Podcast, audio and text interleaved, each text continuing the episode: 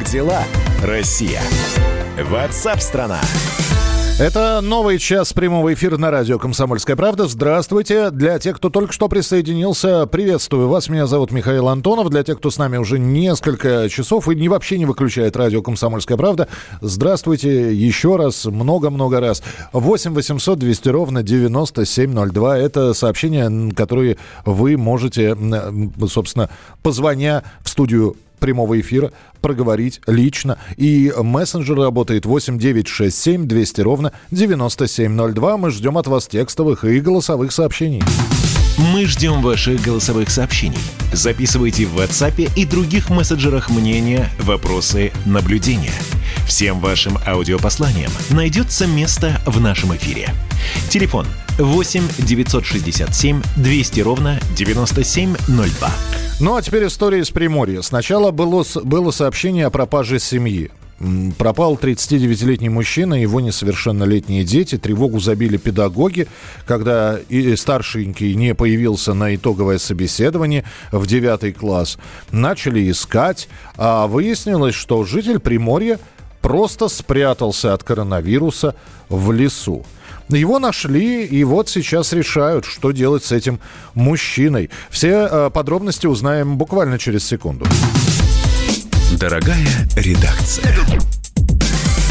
Елена Аганесян, корреспондент «Комсомольской правды» во Владивостоке. Елена, приветствую, здравствуйте.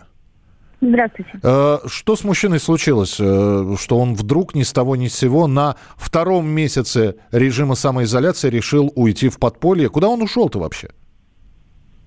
На самом деле, что именно с ним случилось, разумеется, пока мы сказать не можем, но то, что палатка была расположена, э, по-моему, в 300 метрах от его частного дома, это, да, это нам сообщили наши источники, и сама палатка была оборудована всем необходимым, то есть там были и э, сухпайки, да, и вода, то есть дети ни в чем не нуждались, и, в принципе, это был полноценный поход, только э, под, с одним, да, нюансом, что из-за защиты от коронавируса. Подождите, значит, у него частный дом, у этой семьи частный дом, правильно?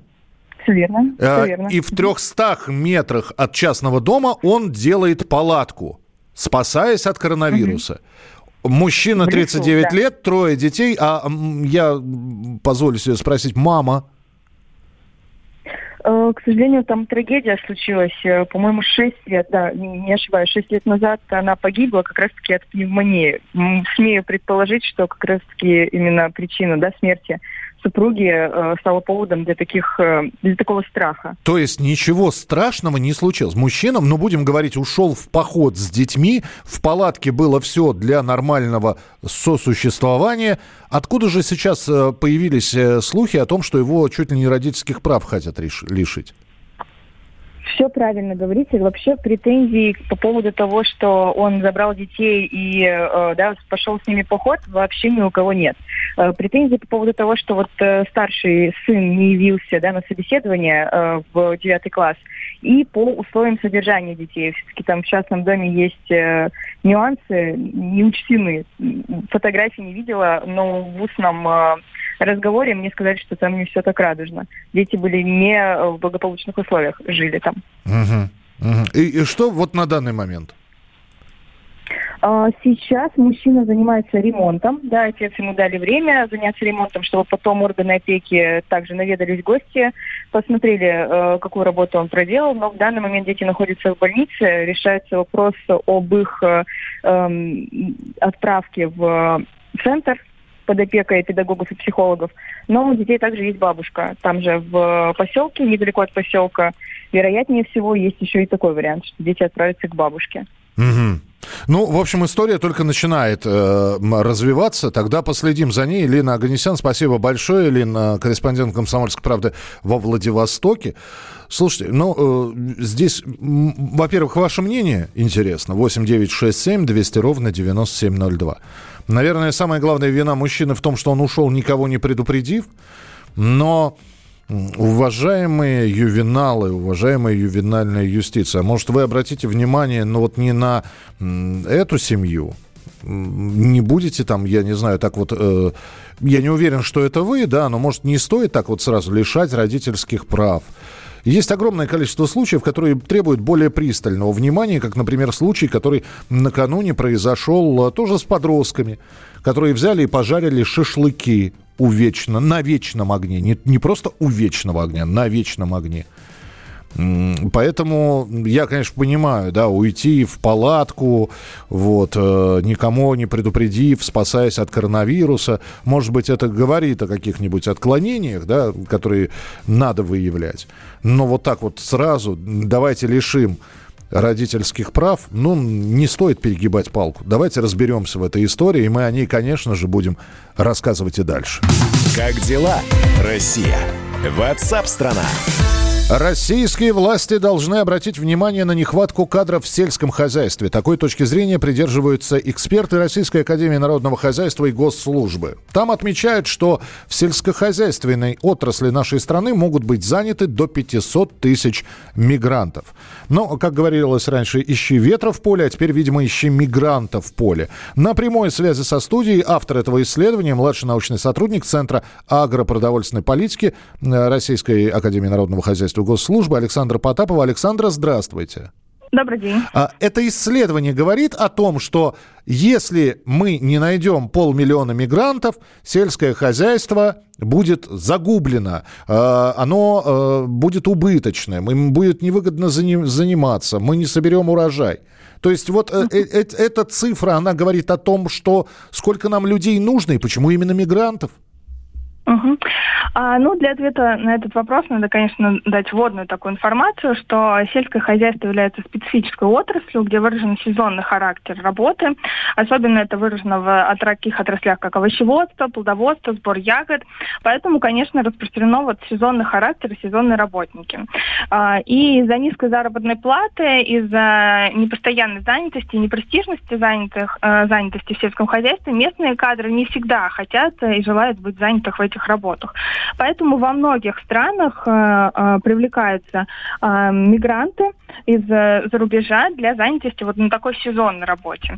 Вот. А Россия не является исключением, но цифра в 500 тысяч – это годовой прирост. То есть это не именно сезонная потребность, а сколько вообще в целом у нас занято в сельском хозяйстве. В настоящее время, конечно, острый вопрос стоит именно о сезонных привлечениях для того, чтобы а, действительно а, пик а, сбора, в смысле а, посадки урожая прошел успешно, а потом и а, в конце лета, осенью прошел и сбор успешно. Александра, вот. извините, еще угу. раз, маленькое пояснение. Я правильно да. понимаю, что э, как бы так сейчас не нарваться на национальное разжигание, э, работников славян найти сложно? Или не хотят работать, мало платят, не, нет, нет народа? Я правильно? Нет, есте- естественно, местные кадры идут на работу, но не в том объеме, в котором э, необходимо. То uh-huh. есть, э, и да, это не только беда на самом деле России, да, и проблема России. Э, во многих зарубежных странах, и в Европе, и в США, и в Канаде, и в Австралии есть специальные программы по привлечению вот таких иностранных мигрантов, которые приезжают на сезон, отрабатывают пол, ну, там, полгода, да, шесть месяцев, вот, и уезжают обратно. Вот. А в нашей стране, к сожалению, таких практик пока выработанных на законодательном уровне нет. Есть такие точечные региональные какие-то программы. Вот. Поэтому и возникают вот такие ну, как бы проблемы. То есть это могут возникнуть трудности в некоторых отраслях сельского хозяйства. Не обязательно, что мы не соберем и, и а, естественно, весь урожай и так далее. Могут быть частично какие-то потери и какие-то сложности. Вот. А, и опять же хочу повторить, что это именно нацелено на отдельные отрасли, то есть на овощеводство, плодоводство, э, виноградарство и так далее. Вот, то есть в связи вот сейчас с ограничением въезда на территорию э, э иностранцев да, в Россию э, может такая возникнуть нехватка. Но э, и уже есть такие прецеденты, что есть союз производителей ягод, картофельный союз, плодовочной союз об этом заявляет. Тогда, Если... Александра, а может, быть, а может да. быть дело-то все очень просто решается? Угу. Не идут работать, потому что платят мало. Ну, чего мы будем да. скрывать? В нашей стране мигранты трудятся за э, суммы меньшие, чем... Конечно. Может быть, все дело в этом. Может быть, стоит э, агропромышленникам, фермерским хозяйствам просто слегка поднять заработную плату, и к ним потоком пойдут работники. Это одно из решений, тем более в настоящий момент, когда, в общем-то, сложная ситуация во многих отраслях, и когда у нас э, а, часть населения сейчас теряет работу, что они могут как бы восполнить дефицит, но действительно условия труда и заработной платы должны быть э, чуть-чуть выше, нежели сейчас это есть.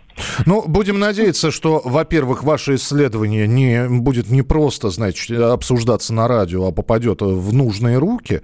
Вот, mm-hmm. и это такой хороший повод для анализа, а что делать дальше с сельским хозяйством, тем более, что президент сказал, что урожай в этом году будет хорошим. Но а, а, мы люди, которые верим президенту. Спасибо большое, что были у нас в прямом эфире. Александра Потапова, младший научный сотрудник Центра агропродовольственной политики Российской Академии Народного Хозяйства и Госслужбы. Итак, в сельхозотрасли нашей страны требуется 500 тысяч человек. Говорят, что вполне возможно эти полмиллиона будут восполнены с помощью мигрантов, которые еще не факт, что туда придут, потому что вот коронавирус, он и с миграционной политикой там тоже э, свои изменения внес. Вот, э, поэтому вопрос. Интересно, как вы думаете, сколько должен человек, который работает вот на сельском хозяйстве, получать в месяц? Ну, просто напишите сумму. Я понимаю, разные поля, разные регионы, но тем не менее, средняя сумма, средняя зарплата в месяц. Какая, по-вашему, будет достаточной? 8 9 6 7 200 ровно 9702. Россия. Ватсап страна. Георгий Бофт. Политолог, журналист, магистр Колумбийского университета, обладатель премии «Золотое перо России» и ведущий радио «Комсомольская правда» авторскую программу Георгия Георгиевича «Бофт знает». Слушайте каждый четверг в 17.00 по московскому времени. А что такое деньги по сравнению с большой геополитикой? Мы денег тут не считаем.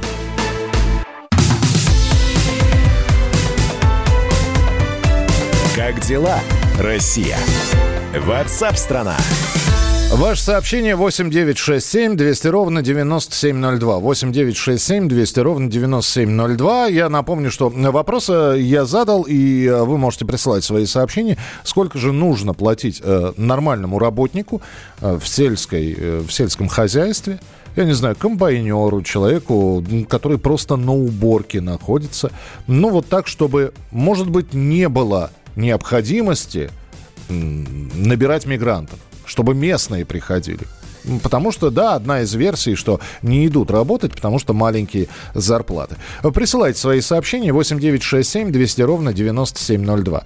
8967 200 ровно 9702. Ну а мы продолжим. Как дела, Россия? Ватсап-страна! Наша любимая тема – конспирология прямо сейчас в прямом эфире на радио «Комсомольская правда». Финансовый клан Ротшильдов спрогнозировал пандемию коронавируса еще 6 лет назад, в 2014 -м. Конспирологи называют Ротшильдов тайными властителями мира, а рупором этой известной семьи считается британский журнал The Economist, «Экономист».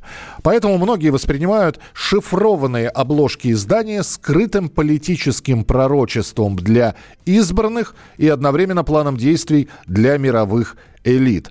И когда на планету обрушился коронавирус, все начали вспоминать публикации, вспоминать обложки этого журнала последних лет.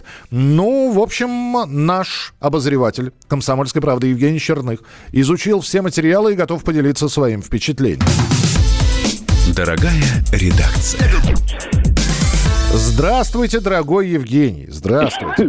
Добрый день. Ну, мы ждем сейчас каких-то откровений. Ну, то, что экономист, э, журнал действительно всегда привлекает внимание своими обложками, это правда, особенно в последние годы. Что удалось выяснить, Евгений Александрович? Ну, что удалось выяснить? В конце ноября обычно они уже больше 30 лет выдают э, номер прогнозов на год грядущий.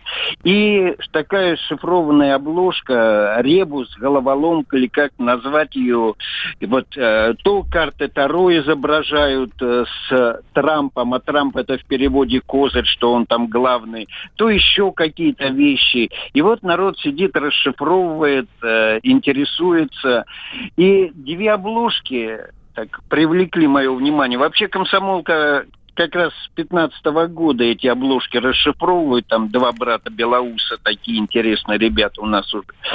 Э, и в 2014 году в конце они в, на обложке «Мир» 2015 году изобразили группу мировых лидеров. Там Германия, Меркель, э, Владимир Путин наш первым стоит, э, Обама, бывший уже Си Цзиньпинь и индиец.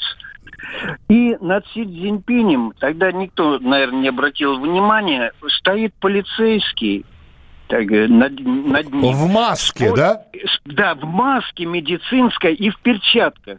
Ну тогда это, ну и что, с чего это вдруг? А над ними какие-то такие белесые пузырьки только над ними. Угу. И вот сейчас, тогда, ну, маска и маска. А теперь-то, когда началось вот это все, и маска, и перчатки, и вот и в Москве, и везде это масочный режим по миру, ну, это символ уже стал коронавируса. И вдруг он там. И явился коронавирус этот из Китая. Угу. Там интересно еще, это только начало. А дальше там же нарисован на обложке э, мальчик китайский с лапшой, ну, чтобы понятно было, что это китайский, а не какой какой-нибудь... Да, он стоит около Владимира Путина, да. Да, около Владимира Путина. И рядом с ним табличка такая, паника. Ну, паники в 2015 году никакой не было. А вот теперь паника пришла из Китая. Именно мировая паника из-за коронавируса. И там же еще панда стоит. Э, ну, обычно панда, ну что это, милый зверек, мы все знаем, ест бамбук. И добренький такой, хорошенький зверек. Э, он считается неофициальным символом Китая. А там это панда какой-то монстр. Стероидная, на, накачанная, да, накачанная. Нака, накачанная, да. Это вообще какой-то страшный и готовится к прыжку. С чего бы это? Главное, трусы цвет это из флага Китая. Ну, а теперь-то понятно, э, панда – это панда, а пандемия, опять же по-английски, пандемик, то есть однокоренные слова. Может быть, он символ уже того, что пандемия кинулась из Китая. И главное, около Си две золотые стрелы э, у его ног. На одной написано одиннадцатое третье, на другой одиннадцатое пятое. Вот что такое тогда понять не могли. А теперь-то мы знаем 11 марта 11-3 э, ВОЗ объявила пандемию коронавируса, а 11-5 вообще непонятно что. Ну, есть такое э, у меня соображение, что Путин и объявил о конце этих выходных дней 11 мая, вот две недели назад, то есть послабление. И Джонсон предоставил там в кабинет министров а, или в парламент 50-страничный документ, что в Британии надо тоже, мы начинаем сокращать вот эти все меры. Господи, Евгений Александрович, Дэн Браун сейчас со своим кодом да Винчи где-то плачет в стороне. Нет, Дэн Браун тоже тут нам пригодится. Хотя э, вторая обложка еще интереснее. Так. То есть вот там такие странные намеки. А вторая обложка «Мир в девятнадцатом году», которая вышла в конце восемнадцатого, она еще более интересная и более зловещая, скажем так.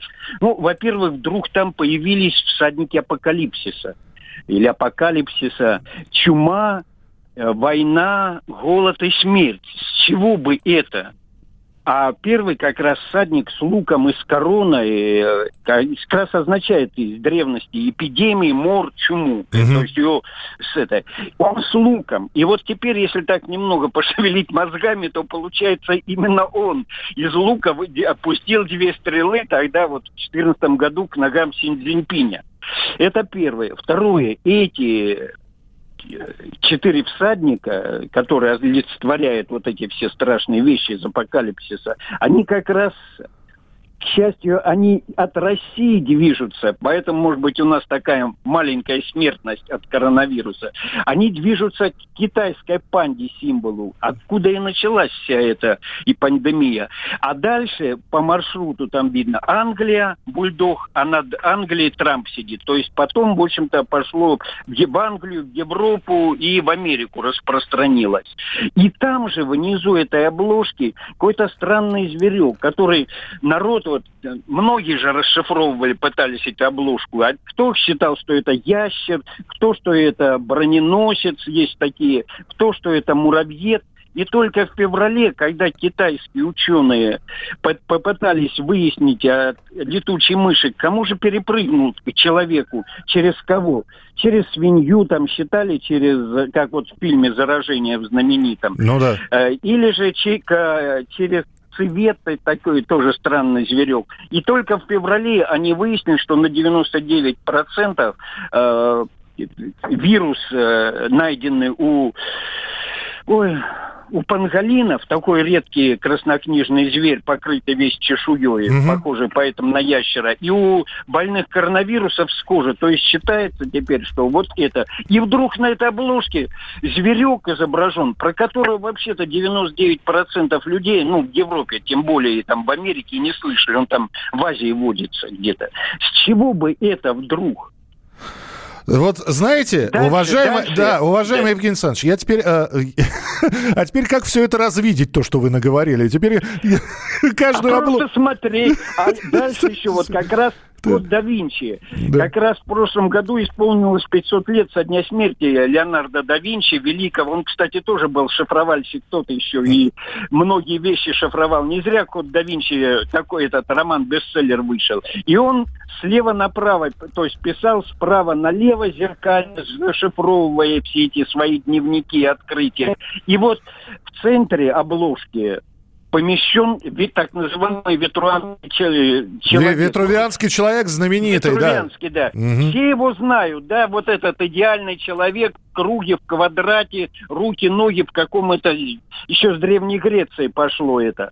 И вот он нарисовал. А здесь другой человек изображен в центре. Человек, без ног, который, то есть, на землю не опирается фактически. Четыре, на этих руках на одной, в одной марихуана, а в другой смартфон вот с этим этим пресловутым кодом, который является пропуском, вот чтобы в той же Москве... QR-кодом, да. Да, да, да. И, и... и он в руке у него. С чего бы вдруг? А Ведь... и очки на нем такие защитные. И очки виртуальной действительности, да. да. А главное, вот этот э, смартфон с этим кодом. Ну, в восемнадцатом году, когда художник его рисовал, вообще никто не представлял, что это. Это сейчас они стали вот в связи с пандемией во всем мире, там эти коды надо, народ в самоизоляции должен получать. Вдруг он в его руке находится. С чего бы это? Тоже загадка. А теперь да. она проясняется, да. То есть контроль полный над людьми. Евгений Александрович, и... скажите, пожалуйста, э, это все можно прочитать на сайте, да? Это на сайте прочитать можно вот. сегодня. Вот, Потом... вот, вот туда людей сейчас отправим, потому что времени не так много. Евгений Черных был обозреватель у нас в прямом эфире. Uh, знаете, я сейчас возьму перерыв. Мы все возьмем небольшой перерыв, пока новости будут идти. я сейчас предыдущие обложки буду рассматривать. Это надо так, а? Это ж надо так все связать. Это вот, вот талантище, талантище Евгений Черных. Ну вот, э, и хотя, да, действительно, думаешь, как, как все получается-то. Ладно, будем рассматривать обложки. Все на сайт kp.ru, заходите, посмотрите. А, ваши комментарии 8967 200 ровно 9702. 8967 200 ровно 9702. И вернемся через несколько минут с талантами, самоизолянтами будем знакомиться. Как дела, Россия? Ватсап-страна! Когда армия. Состояние души. Военное ревю на радио «Комсомольская правда». По вторникам и четвергам полковник Виктор Баранец метко стреляет словом. Ну а теперь, если Эрдоган только заикнется, мы ему представим большую розовую дулю к носу. Ну правильно же. А полковник Михаил Тимошенко подает снаряды. Вся правда о настоящем и будущем наших вооруженных сил. Ну и немного армейских байк. Медведя можно научить стрелять из автомата. В прямом эфире. Слушайте и звоните. Военное ревю. По вторникам и четвергам в 16.00. По московскому времени. Никто не уйдет без ответа.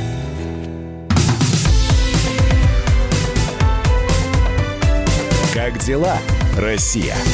Ватсап-страна! Ну, в общем... Понятных снов тебе Зачем, зачем мы песню пустили? Подождите, подождите, у нас прямой эфир здесь идет, радио «Комсомольская правда». Рука сорвалась, да? Понятно. Бывает такое. Итак, это прямой эфир программы WhatsApp страна. Здравствуйте, дорогие друзья. Пока шло заседание нашей новостной группы, и вы слышали новости, я все-таки здесь изучил э, обложки журнала «Экономист». Ну, конечно, там там ко всему можно все при, привязать это и к правлению Владимира Путина, и к, э, к приходу Дональда Трампа еще на обложке 2012 года. Э, у, увлекательнейшее занятие, оказывается, изучать обложки иностранных журналов. И выискивать там отсылы на будущее. Займитесь как-нибудь. Еще раз отправлю вас на сайт «Комсомольской правды». Посмотрите там материал, который Евгений Черных подготовил о том, как журнал The Economist, который якобы принадлежит семье Ротшильдов и является главным их рупором, предсказал пандемию коронавируса еще 6 лет назад. Ну а сейчас мы переходим к нашей традиционной рубрике, которая называется а, да, извините, рубрика чуть позже у нас будет. У нас э, сейчас другая тема. Как дела, Россия? Ватсап-страна! Политолог Екатерина Шульман на своем YouTube-канале опубликовала, опубликовала видео с разбором мультсериала «Смешарики». По ее мнению, мир смешариков – это композитная Россия, поскольку в нем показаны в этом мире многие особенности страны. Екатерина с нами на прямой связи. Екатерина, здравствуйте. Добрый день. А, вот сразу вопрос к, к вам. Вы кто в смешариках? Вот вы. Я думаю, что каждый а, может задать себе этот вопрос и не без пользы на него попробовать ответить. Я знаю, кто я. Я Копалыч. Я вот Копатыч он называется. Копатыч, да. Но э, так как... Э, я, э, а я Копалыч, да. вот, ну, Значит, ну, для, того, чтобы, для того, чтобы ответить на этот вопрос обоснованно, нужно посмотреть, э, я думаю, что большое количество серий, потому что образы персонажей раскрываются с разных сторон. Не обязательно ассоциировать себя с кем-то одним. Вы можете быть комбинацией из нескольких персонажей, даже, пожалуй, это будет э, более, э, скажем так, глубоким анализом вашей личности. Ну, если уж вы спросили про меня, наверное, конечно, первое, с кем ассоциирует себя человек интеллектуального труда, это с Лосяшем, потому что он такой слегка безумный ученый-исследователь который научные методы применяет к окружающей реальности. Так. А потом э, как-то близка мне может быть Савунья, э, потому что она всех тоже учит жить. Она не э, преподаватель, в отличие от меня, но она, в общем, как бы следит за тем, чтобы младшие поколения смешариков соблюдали нормы и правила, вели себя прилично, мыли руки и прочее. Это как-то тоже вот э, греет душу. Ну и э, ежик, такой, э, то, что называлось в предыдущей психологической эпохе, интровертный. Ага. А человек, который э, коллекционирует кактусы, э, который не очень хорошо реагирует на изменения, который любит привычные паттерны своей жизни, э, прочные привязанности. Не, не, не, не очень социален он, да, сразу скажем. Не очень он социален, хотя надо признать, что когда он выходит в социальный мир, то он там с неожиданной стороны тоже открывается. Есть две серии, я о них тоже упоминаю, в которых смешарики образуют хоккейную команду, и ежик неожиданно становится тренером, причем таким очень диктаторского типа тренером.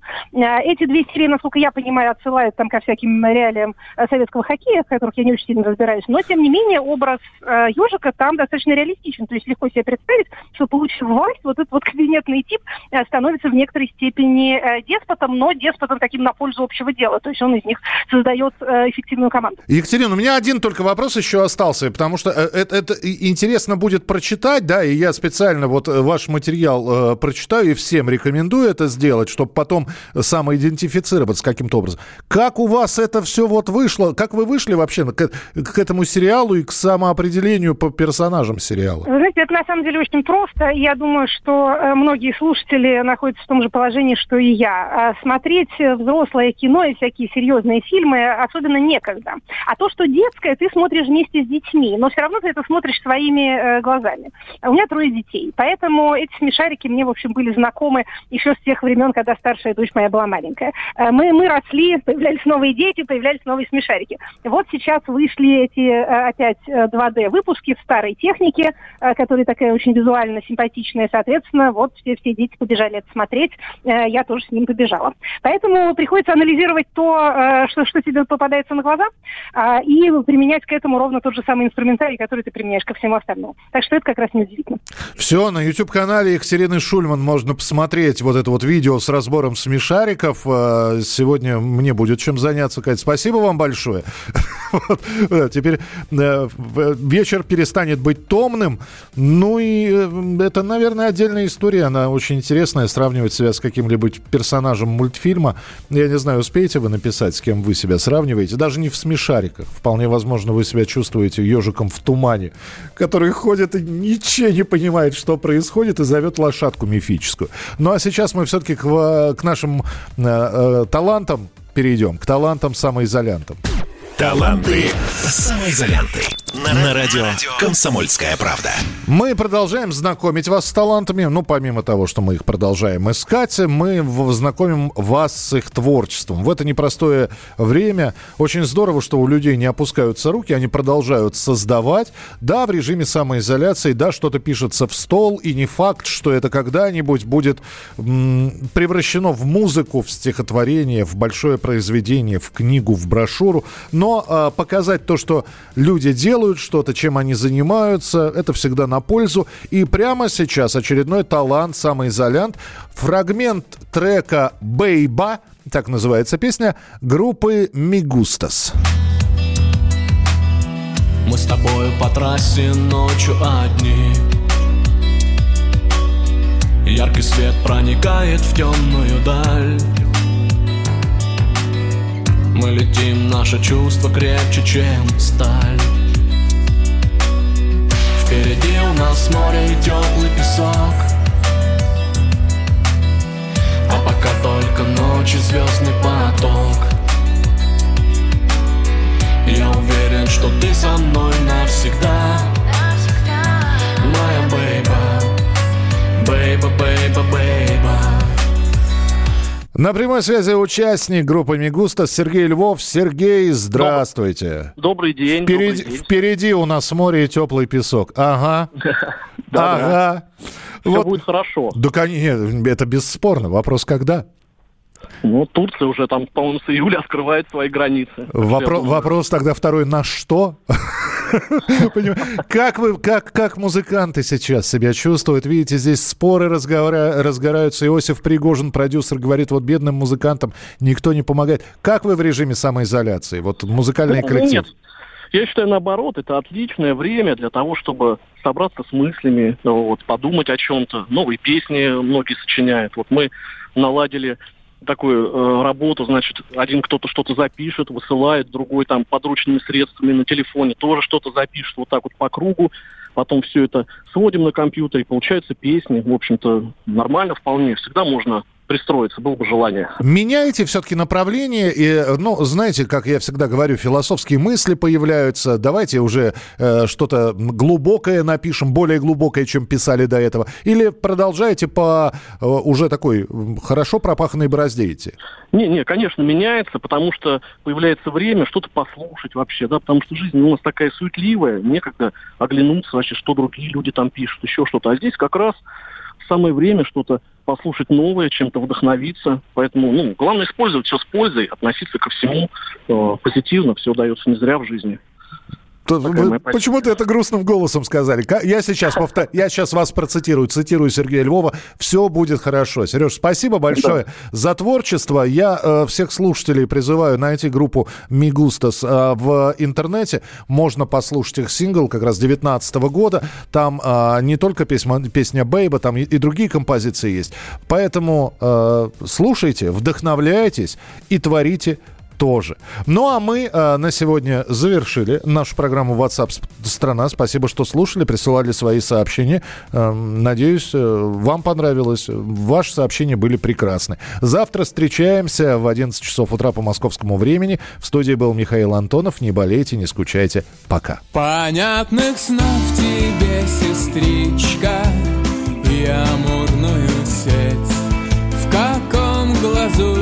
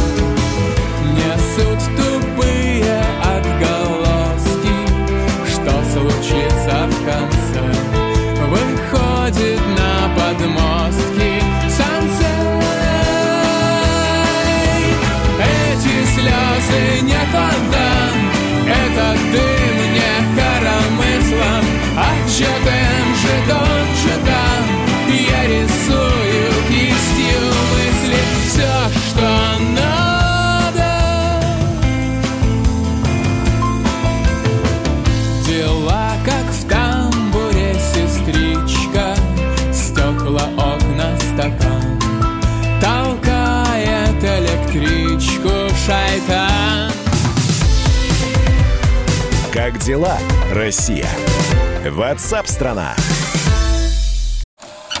Давным-давно в далекой-далекой галактике Я просыпаюсь Ein, zwei, полицай Дружка моя, я по тебе скучаю И Сережа тоже Мы с первого класса вместе.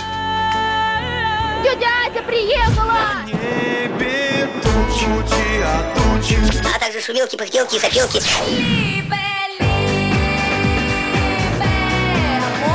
Это не ностальгия, у нас просто память хорошая. Мы услышали одну фразу или песню, почувствовали вкус, который мы называем вкусом детства, уловили запах и тут же мысленно перенеслись на несколько лет назад.